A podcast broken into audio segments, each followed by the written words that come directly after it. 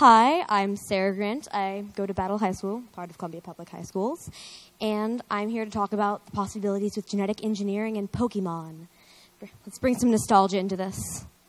What if, using genetic technology, bioengineers created Pokemon in real life? They took in the things from our childhood and created things from our dreams. Things like Pikachu and Raichu and Pichu. And I'm just listing different forms of Pikachu. Oh well. Pokemon is an RPG based video game, as well as a continuing plot of a television show, a series of movies, a card game, and a manga. Basically, it's just a massive empire of never ending stuff. The game is based on the concept of insect collecting, which the creator, Satoshi, enjoyed as a child. The objective is to capture and train teachers, creatures called Pokemon. They're anthropomorphic beings that have different powers and strengths in order to be the very best, like no one ever was. Game players and the characters in the canon storyline start from humble beginnings at the age of 10 with a single level 5 Pokemon, and they train towards greatness. Go. Okay. Why? Things to ponder. Is the creation and use of these creatures ethical?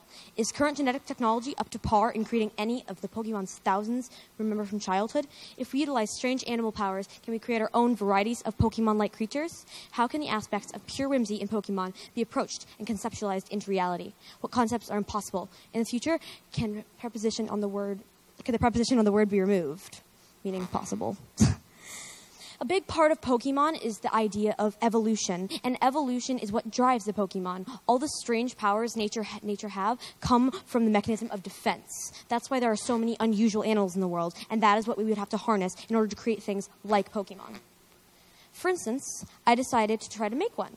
This was my attempt at making a Pikachu.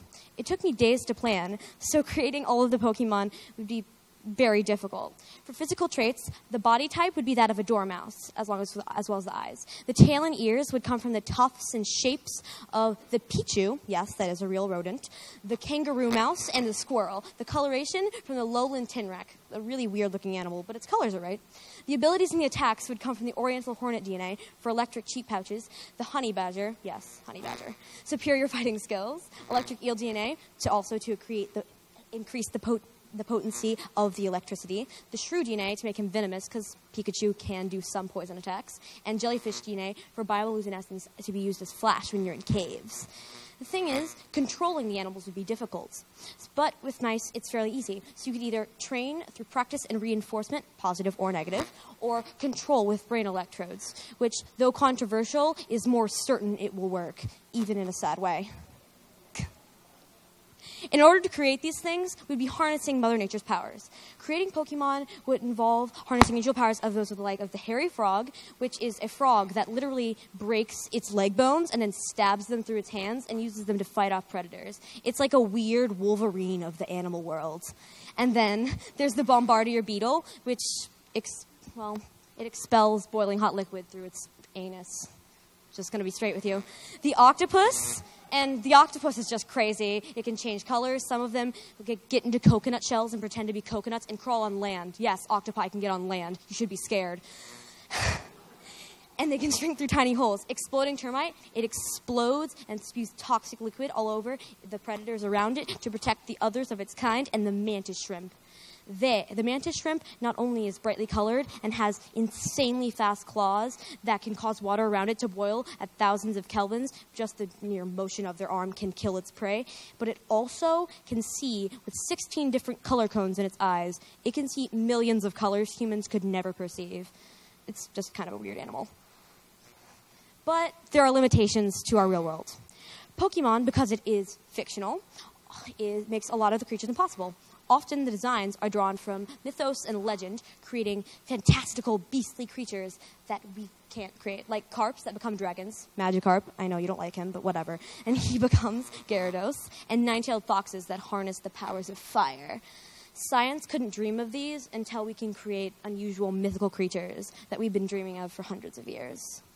This kind of over idealizing is similar for an animate object Pokemon and the concept of Pokeballs in the traveling home of the Pokemon. The impossible. Objects and crazy Pokemon.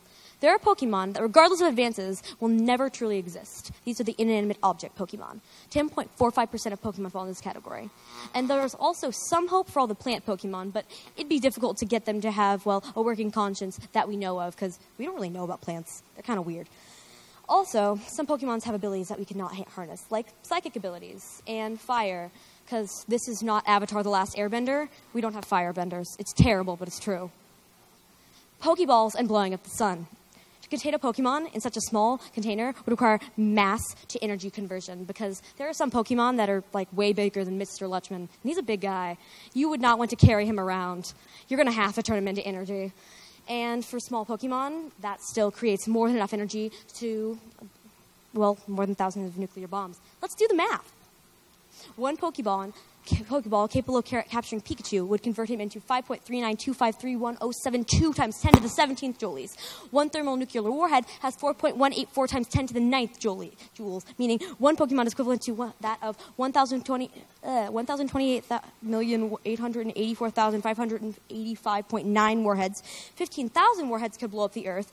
One Pokeball could blow up 8,592.30527 Earths, meaning about 151 Pokeballs could blow up our sun. Ironically, 151 is the original number of Pokemon, meaning if we attempt to create and capture just the originals, we would end up blowing up the sun if just one thing went wrong.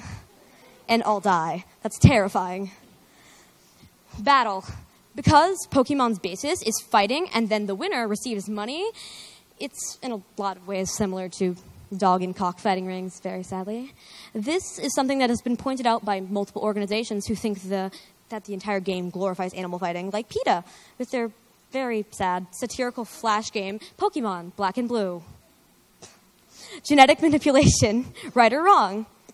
Also, genetic manipulation is something that is of high debate because it is so strange and unusual. The idea of crossing animals that would never naturally meet in nature irks people. For instance, there is the spider goat creation, which creates a strong fiber that's stronger than spider silk because it also has the strength of goat milk. And this super fiber, though very useful, is considered very wrong. No one wants to co- combine arachne and capra because the idea of breeding a goat and a spider and those two engaging in coitus is just frightening. It's terrifying. There's also worry that the, pop- the manipulation possibly results in long term harm and effects that are often associated with things like genetically modified foods. Societal structure changes. The integration of Pokemon into our regular society and modern technology, the foundation of our society currently, would result in semi pastoral structures. Because Pokemon, which would involve technology to be created, would then be associated with technology, meaning we would be pastoral like that of the people of the Neolithic Revolution, only with a little bit of a change. It's like a twist on the past rather than repeating it. Pikachu, Pokeballs, limits, ethics, possibilities, and what all of it means. The addition of the pastoral elements would forge a new age of technology and society, one more bold than the Industrial Revolution. The addition of these limitless creatures would usher in an age of technological evolution and literal evolution, mightier than that of all other human advances, the time of evolutionary society.